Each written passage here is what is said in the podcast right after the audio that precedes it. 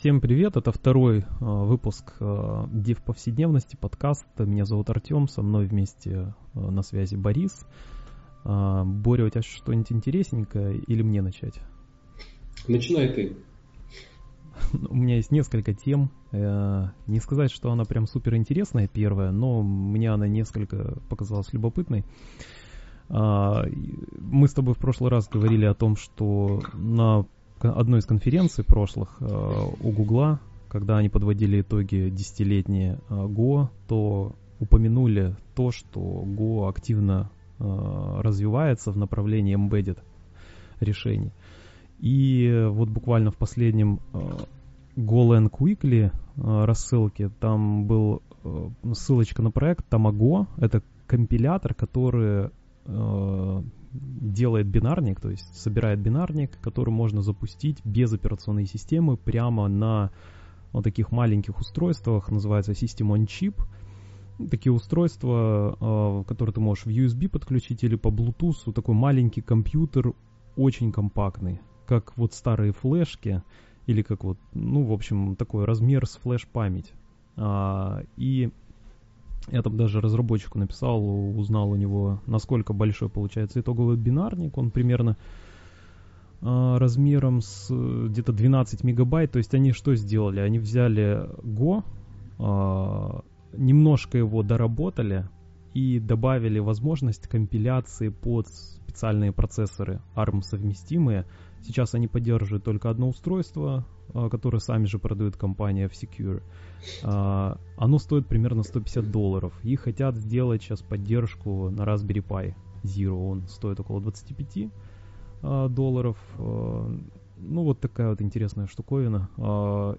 Интересно то, что мы еще в прошлый раз говорили, и это не вошло в подкаст, то, что ну, из любопытства мы погуглили, посмотрели, какой может быть минимальный Linux kernel, который можно получить. И там на, на одном из э, телефонов, какая-то презентация нашел в Гугле, э, компания какая-то собирает, в общем, этот э, Linux kernel размером примерно 700-800 килобайт. Э, здесь получается 12 мегабайт, а разница большая, и э, получается ты собираешь этот бинарник, и там сразу вся необходимая как бы рантайм, то есть э, для того, чтобы загрузилась эта штуковина, то есть фактически типа операционная система вместе с твоей, с твоей программой на борту. Вот, что это такое. То есть э, такая штука называется unikernel, то есть это когда у тебя в программе сразу встроено ядро такая вот штуковина. Еще интересно то, что я параллельно читаю книжку Чарльза Петсхальда. Там с таких достаточно с основ, с азов объясняется, как можно собрать свой компьютер там с реле. Если вдруг э, это кому-то будет интересно, книжка вообще суперская, она хоть и старая, ну, относительно старая, 99 -го года, но там такие концептуальные вещи описываются, которые и по сей день актуальны. И интересно, там в конце, ближе к последним главам, разбираются два классических процессора. а, и как-то вот интересно совпало. То есть э, и э, книженция, которая там... Э, с, я наконец-то стал более-менее разбираться, как эти все логические схемы работают, что это такое процессор, как его вообще сделать. Можем буквально даже сами собрать там из проволоки, магнитов. Ну, интересно интересно. И э, параллельно с этим как-то попадается все больше материалов о том, что на Go можно все собрать и запихать это на какое-то устройство такое компактное. Интересно. Ну, такая первая штуковина. Вторую э, я просто хочу упомянуть и просто, может быть, оставить в шоу-нотах. Это вот э, утилита Excelise. Э, буквально вот у нас сейчас тоже стоит актуальная задача. Нам нужно генерировать XLSX файл. Такая библиотека, которая позволяет читать, писать вот эти XLSX файлы, то есть там архивный XLS, э, э, там XML запакованы, ну, короче, там более сложная структура, там не один файл, а это архив из нескольких файлов. Написано на чистом Go, позволяет читать, писать файлы, сгенерированные в том числе Microsoft Excel 2007 или позднее. Ну, такая вот штуковина. Написано там требует какой-то Goa 1.10 или старше. Вот. А она поддерживается, эта библиотека? Да, она активно поддерживает. Это вот это буквально вот свежая, э, свежая э, упомянутая библиотечка. Да, активно поддерживается. Она достаточно такая, там кода не так уж бедно. То есть на GitHub если глянуть. Она чем много чего умеет делать. Ну, базовые вещи, которые нам нужны, она точно умеет делать. Там записать несколько ячеек, прочитать несколько ячеек. Вот. Ну и последнее, там я смотрел э, статью, буквально недавно читал э, по э, одного системного администратора, который пишет на Python преимущественно э, и параллельно на Go. И вот он свой какой-то фидбэк оставил по поводу того, как на Python удобно писать э, скрипты небольшие, лаконичные для системного администрирования. Вот. А, интересно, он там упоминал разные штуки, почему Go ему кажется неудобным. А, и среди прочего он отметил то, что если у тебя, понятно, если у тебя текстовый файл, да, с расширением Py, а, то ты можешь его открыть, посмотреть исходный код, что-то подправить сразу. То есть особенно для коротких, маленьких скриптов это прям очень удобно. Ну и на самом деле так, я вот полностью соглашусь. Интересно, что он говорил о том, что в Go нет репла, а, но мы знаем с тобой, что репл есть. А, я его нагуглил и в шоу-нотах тоже оставил ссылки. То есть э, он не идет в SDK, понятно, это какой-то отдельный пэкэдж.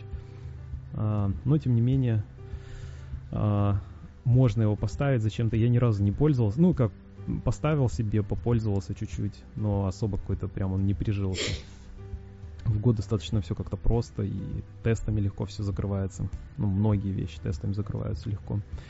И интересно то, что про версионирование он написал, что сложно понять, э, какая версия, и э, в комментариях ему оставили э, интересное замечание о том, что есть специальные флаги при билде Go бинарника.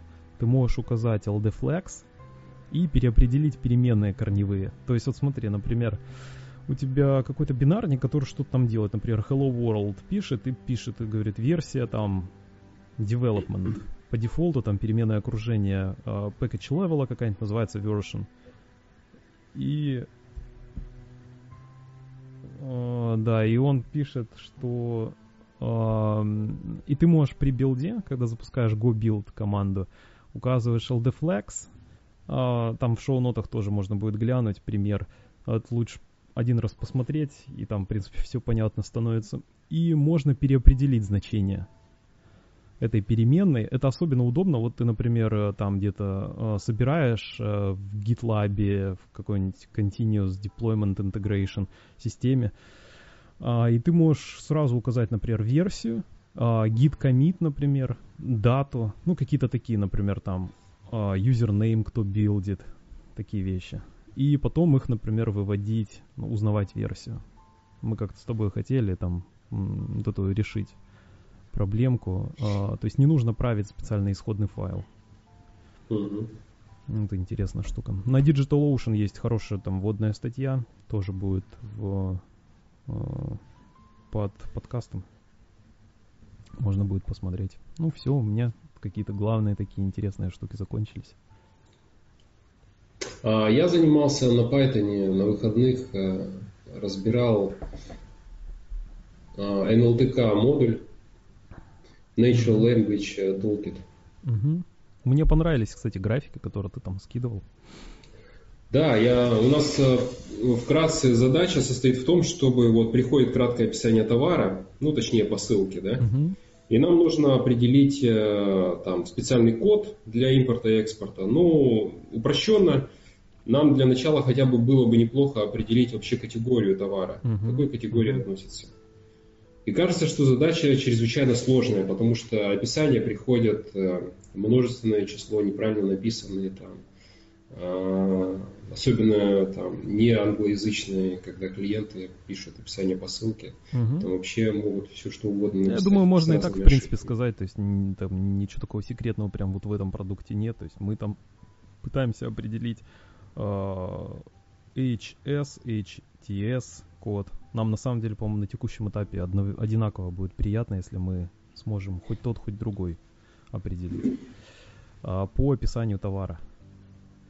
Угу. на да. английском это написано. То есть есть, и... есть гармонизо... гармонизированная система, или не знаю, как по-русски, да, harmonized system, гармонизированная система что-то там тарификации и кодификации товаров, что-то угу. такое.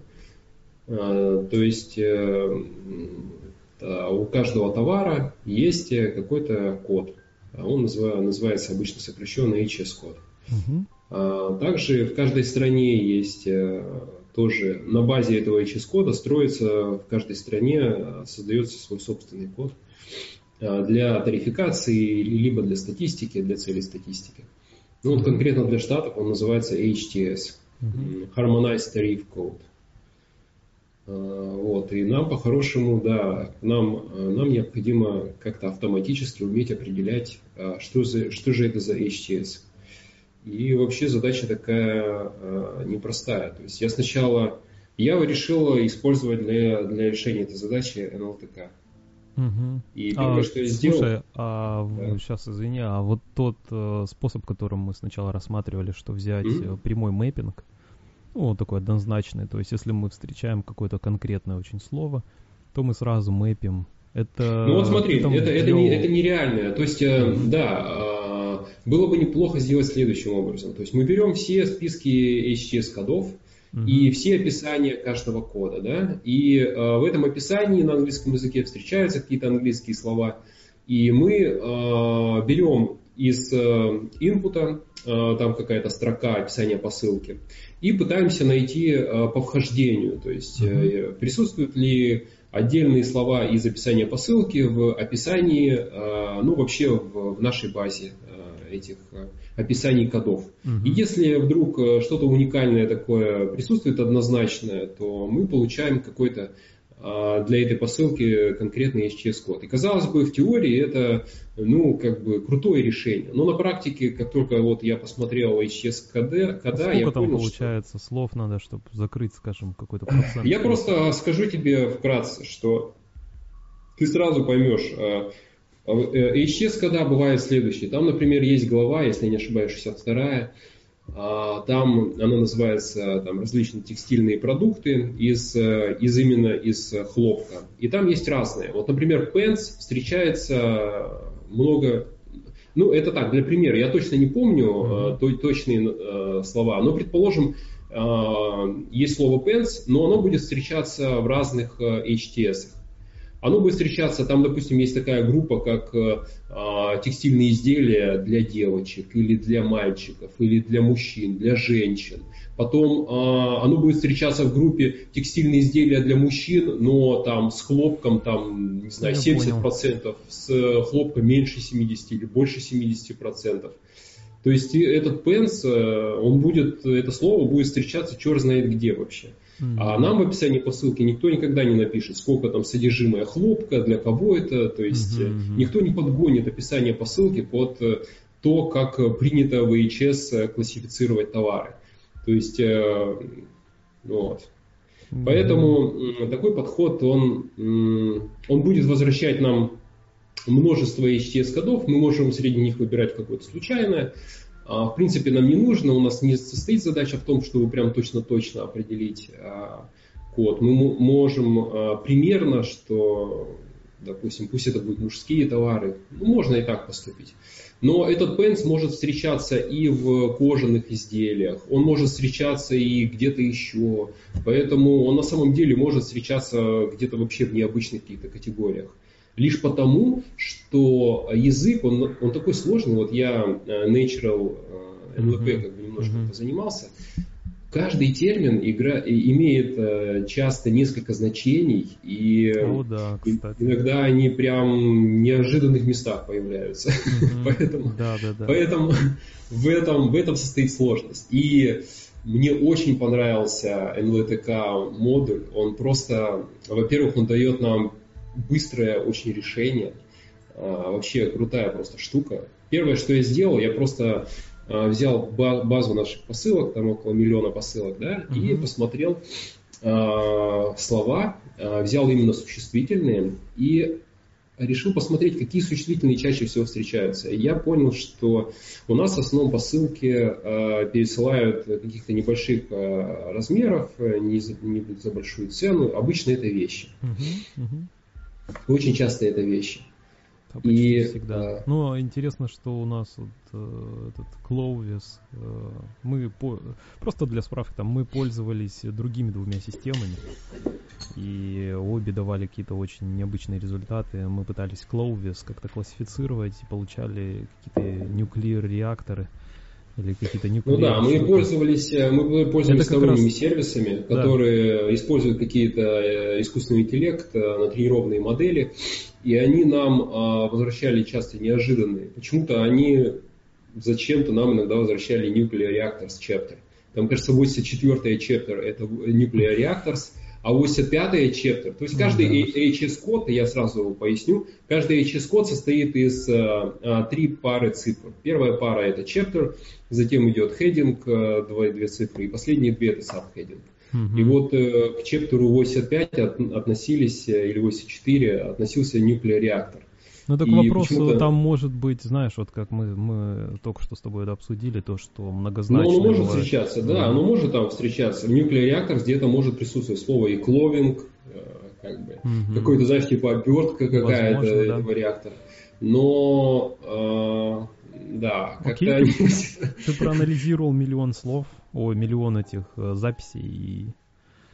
А, я понял, что, а, во-первых, я допустил одну ошибку, и это такая неочевидная ошибка. А, я дело в том, что во время нормализации всех слов, которые у нас были в базе, uh-huh, uh-huh. я пытался, естественно, мне, меня интересовали больше всего существительные. Ну нафиг uh-huh. мне нужны там прилагательные, еще какие-то слова. Uh-huh. И э, мне необходима была база э, каких-то английских слов.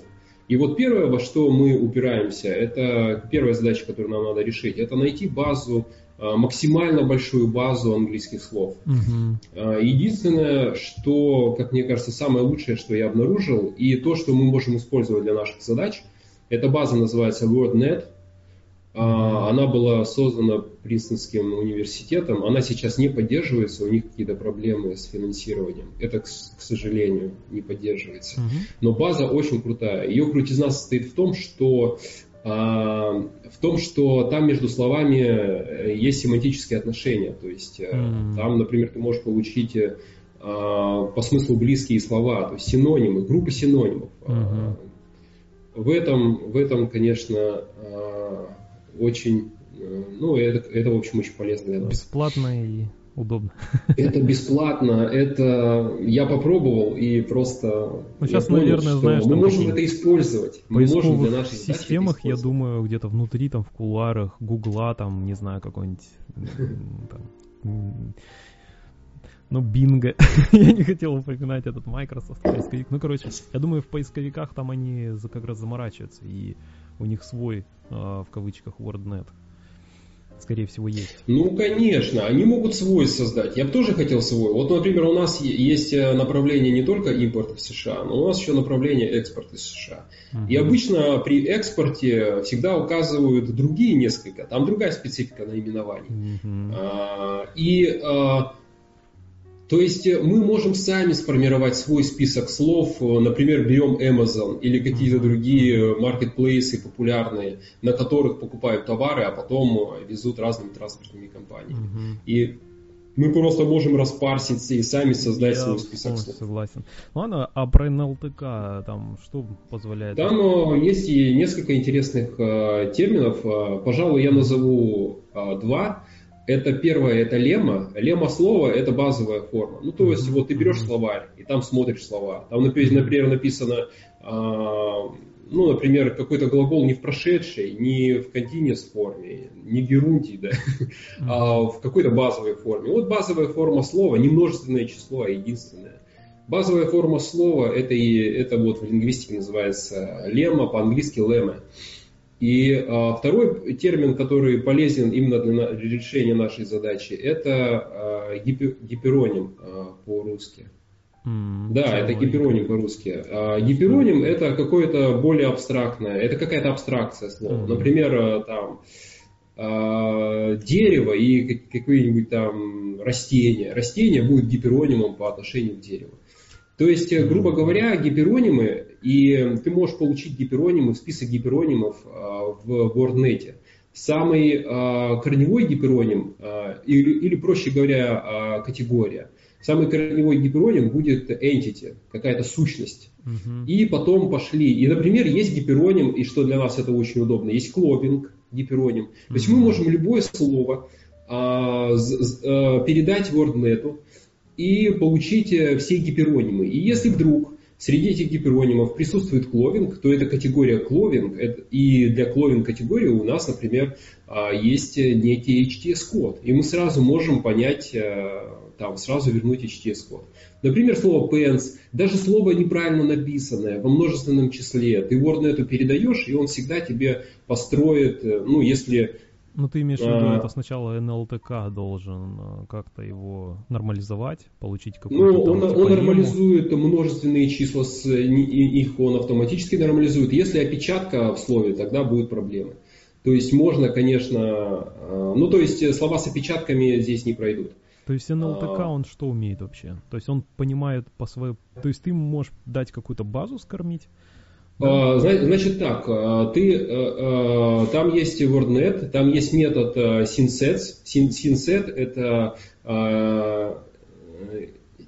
ну, это синонимы. А, Массив, окей, как это, множество синонимов. Набор там есть synsets, множественный synsets. То есть там есть WordNet, я даже проще сейчас опишу, модель WordNet это две сущности. Это synset, некий объект synset, и uh-huh. есть еще лемма, объект лемма. Uh-huh. Synset это вот множество различных синонимов.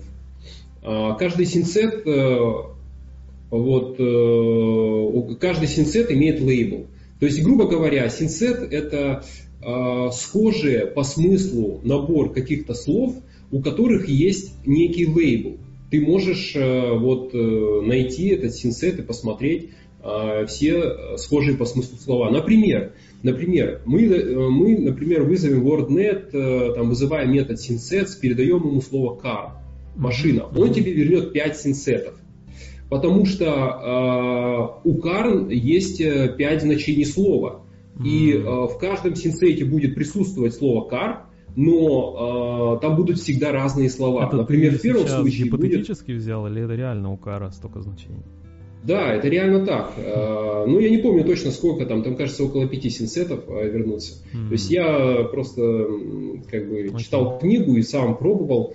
И да, там возвращается. Есть такие, которые однозначные, там всего лишь один синсет вернется, mm-hmm. массив с одним синсетом.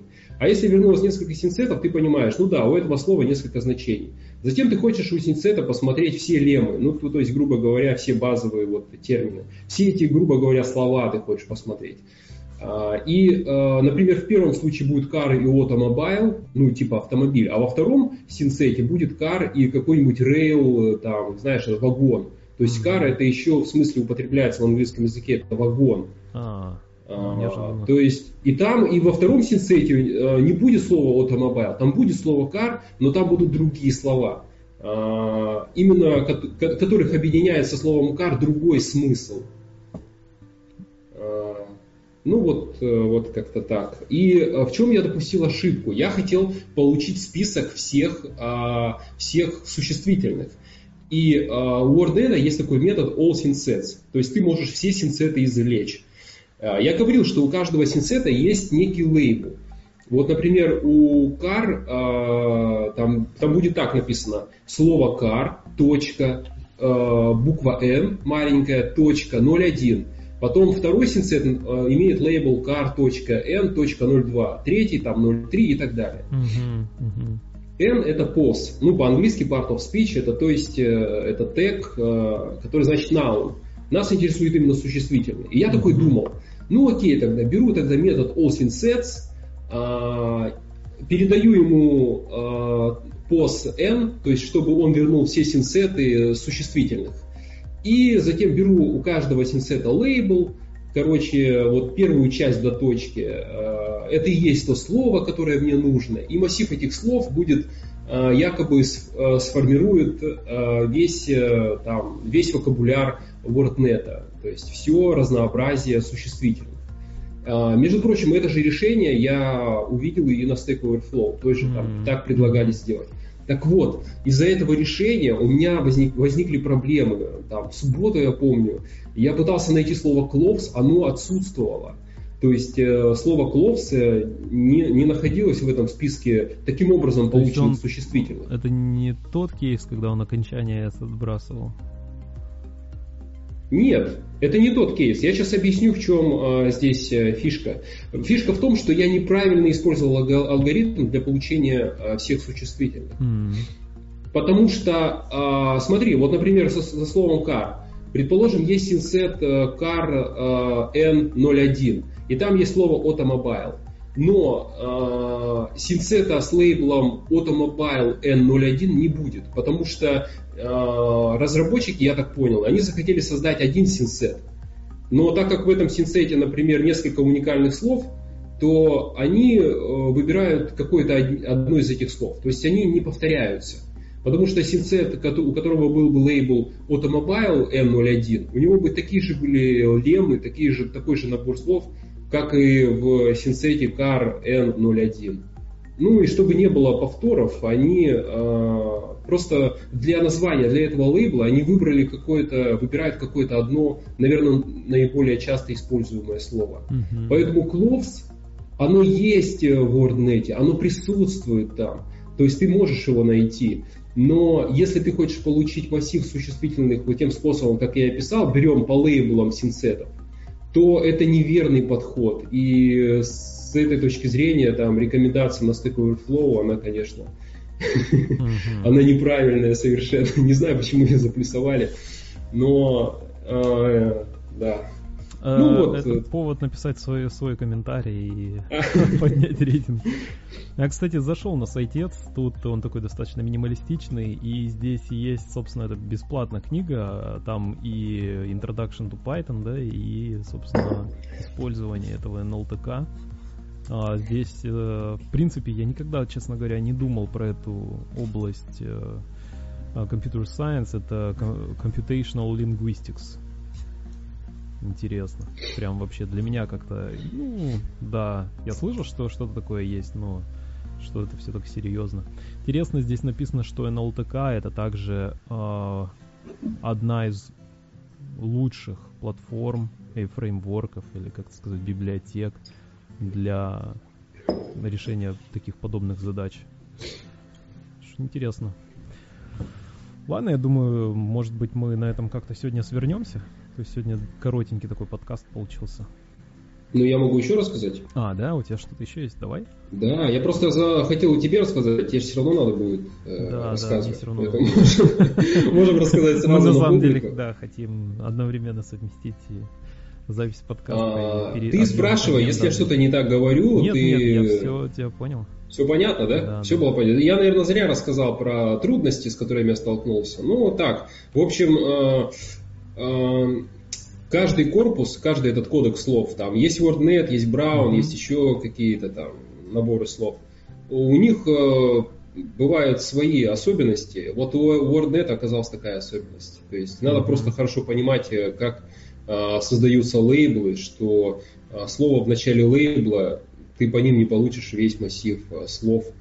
Вот. Я понял, что необходимо использовать синсес метод. Ты можешь туда передать и women's, например, слово, он поймет, он сможет найти лему и найти все синсеты для этого слова. Слушай, а За... тут, извини, а тут написано, что кроме WordNet здесь еще поддерживается но тут на самом деле 107 а, всяких, а, как это называется, trained models, натренированных моделей. Ну, это называется corpore по-английски или copes, то есть это какие-то корпусы, эти, ну, то есть сборники, mm. сборники слов. То есть они Не бывают э, самые разные сборники слов. Э, там, там бывает, например, они преследуют просто разную цель, раз, разные исследования. Например, они могут исследовать стилистику написания новостных каких-то А, текстов. я еще вижу здесь еще разные И каких-нибудь, например, uh-huh. юмористических текстов. То есть у них разные теги у каждого этого текста. И WordNet, я, да, WordNet фишка в том, что все его слова, они связаны семантически. Это то, что нам нужно. Нам нужно, чтобы слова были связаны семантически, чтобы находить э, гиперонимы. Нам необходимо найти категорию. То есть э, мы скармливаем WordNet какое-либо слово, мы получаем список э, гиперонимов, мы находим, присутствует ли там кловинг. То есть мы, по сути, э, в том решении, которое я вижу сейчас для нас, мы будем использовать э, категории, которые уже есть в WordNet. У нас такой будет hard mm-hmm. каплинг. Ну тут, кстати, будет. я так э, по диагонали смотрю на размеры. По-моему, WordNet тут среди всех самый большой, тут почти 11 миллионов слов. А, да, это, между прочим, там другие проблемы. Ну, сейчас мы до них дойдем, связаны с его размером. Все верно. Ну, я не знаю, насколько он там самый большой, не самый большой. А, но я знаю, что в нем не все слова. А нет, здесь а, я только что нашел. Например, нету слова худи, худи нету слова mm-hmm. худи. Mm-hmm. То есть э, этого слова нету. А долго а, вообще есть... на Python это все подгружается? Ну, скажу, ну сейчас я расскажу. Да, ну давай, ладно, сразу расскажу. Короче, проблема состоит еще в следующем. Как мы это хотим организовать? Я сначала думал написать э, простой REST API сервер, который, ну, как, как обычно, да, то есть вот Nginx принимает запросы, мы используем, mm-hmm. в Python это называется WSGI интерфейс, да. А, при котором а, там необходимо каждый раз запускать скрипт. Да. И а, в PHP это, кажется, называется fast, fast CGI, да? Слушай, получается, ты клонишь к тому, что у него инициализация большая? У него жесткая инициализация. Этот WordNet занимает 12 мегабайт. Я замерил, подгрузка просто модуля это 150 миллисекунд задержка. Уже 150 Нет, миллисекунд. Ну да, и вот поэтому нужно как-то запустить. А, второе решение, которое я придумал, это вот то, что мы используем уже RabbitMQ, мы можем а, написать, например, Go сервер, а он через э, менеджер очередей передает description и получает через другую очередь, например, результат. Нет, это лучше. Лучше какой-нибудь сделать э, remote procedure call. То есть прям, это когда у тебя, у нас же срочно нужно, у нас надо прям сразу в респонсе дать ответ.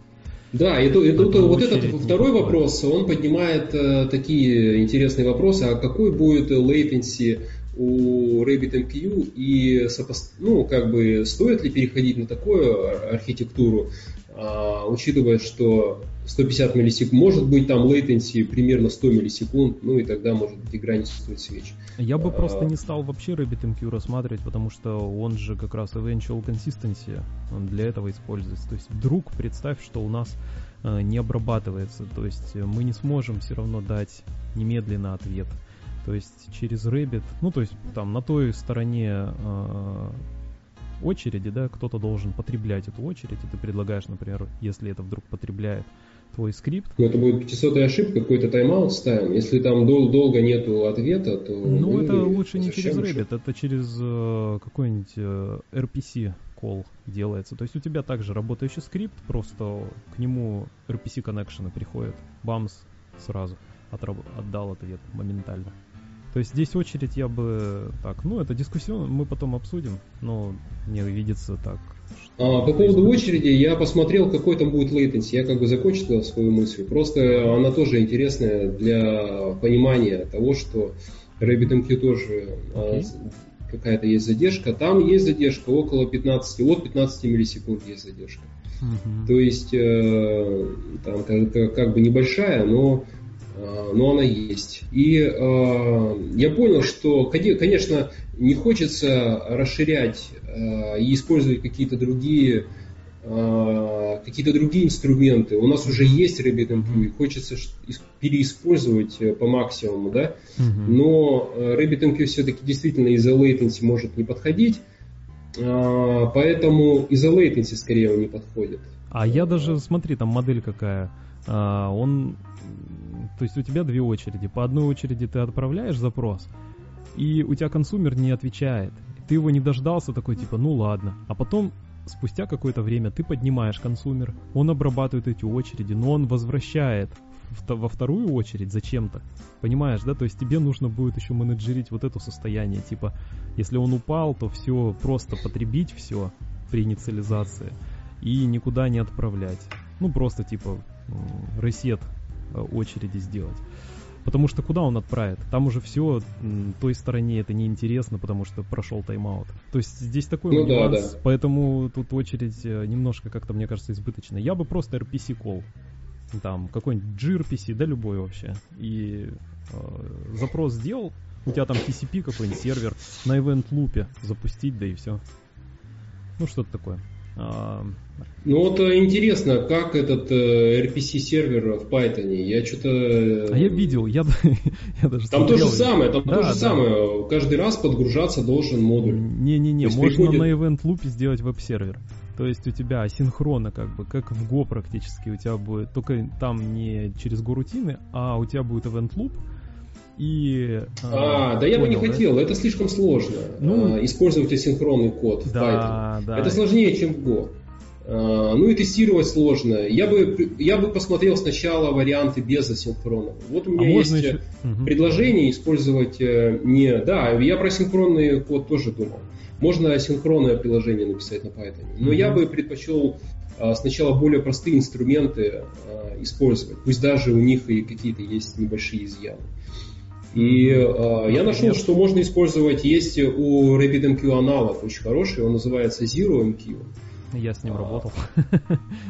А, причем Zero, я так понял, слово используется как раз для того, что сказать, вот типа они стремятся к нулевой latency. Угу, то да. есть э, они также используют э, ZeroMQ, можно использовать для э, IPC, то есть Interprocess Communication. То есть ты пишешь, например, на разных языках какие-то модули, ты хочешь, чтобы они между собой общались, они обычно общаются там, будет через сокет, и mm-hmm. э, вот ZeroMQ для этих целей тоже используется. Там одно из применений IPC на первом месте стоит. И там, кажется, на главной странице ZeroMQ в первую очередь говорится о том, что вот вы пишете на разных языках, хотите, чтобы как-то коммуницировали между собой приложения, вот вы можете использовать ZeroMQ для этого.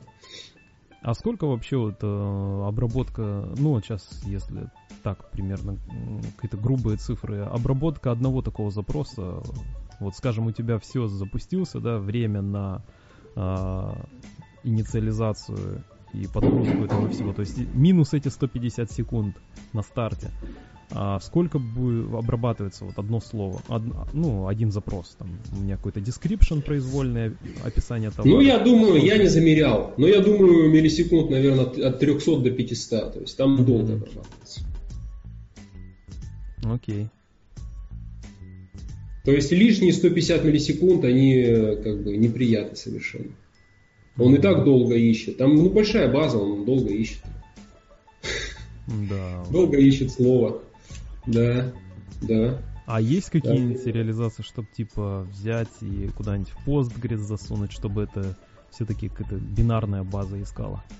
Скомпилированная там с индексами? Ты не смотрел? Нет, я не, я не искал такое. Мне кажется, тоже неплохой, так можно подумать. Ну вот мы сейчас скачем с одной темы на другую, но вот если завершить мысль про uh, Zero MQ, то uh, там я познакомился с концепцией роутеров и дилеров, я понял, что это можно применить. Это тоже будет на стороне Go немножко сложновато написано. А, например, если Go будет э, в качестве, знаешь, такого кэширующего и, там, и выпол... передающего задачи воркерам, а, такого агента а, легковесного. Угу. Ну, как бы это, это можно сделать, да. Python будет чисто заниматься тем, что он, он один раз подгрузил базу, второй раз ему подгружать не надо, он принимает через ZeroMQ э, от рутера он получает какое-то сообщение, он его обрабатывает и использует дилера для того, чтобы рутеру отправить это сообщение. Ну вот, в общем, э, это вполне э, рабочая схема. Асинхронщины на стороне Python не будет, слава богу, там можно что-то тестировать, там будет простой код. Там и так, скажем так, с точки зрения логики он сложноватый. Там не просто какую-то там операцию запроса к базе данных или что-то такое мы выполняем. А там действительно логики будет, э, ну, многовато логики. И не хотелось бы это еще усложнять и какой-то, каким-то асинхронным фреймворком. Он всегда, он всегда добавляет сложности, и это, с этим не, хочет, не хочется иметь дело. Вот Я согласен. В общем, в общем, с точки зрения вот архитектуры пока да, такое Давай решение. посмотрим, подумаем. А, ладно, у нас еще 40 минут подошли к концу. Я думаю, мы подкаст, по крайней мере, закончим сейчас с тобой уже. Закончим. Ну давай, тогда мы сейчас э, обсудим, я тебе все ага. покажу сейчас. А, ладно, тогда э, через неделю у нас следующий эпизод будет. А, мы наконец там организовали сайт. А, мы туда выкладываем, там можно комментировать, если что-то вдруг кому-то можно в YouTube. Я думаю, что в YouTube самый удобный способ и подписки, и комментирование. А, и, кстати, есть в премиум аккаунте возможность слушать офлайн, а, скачивать и с выключенным экраном слушать. Ну все, всем пока. Да, всем пока.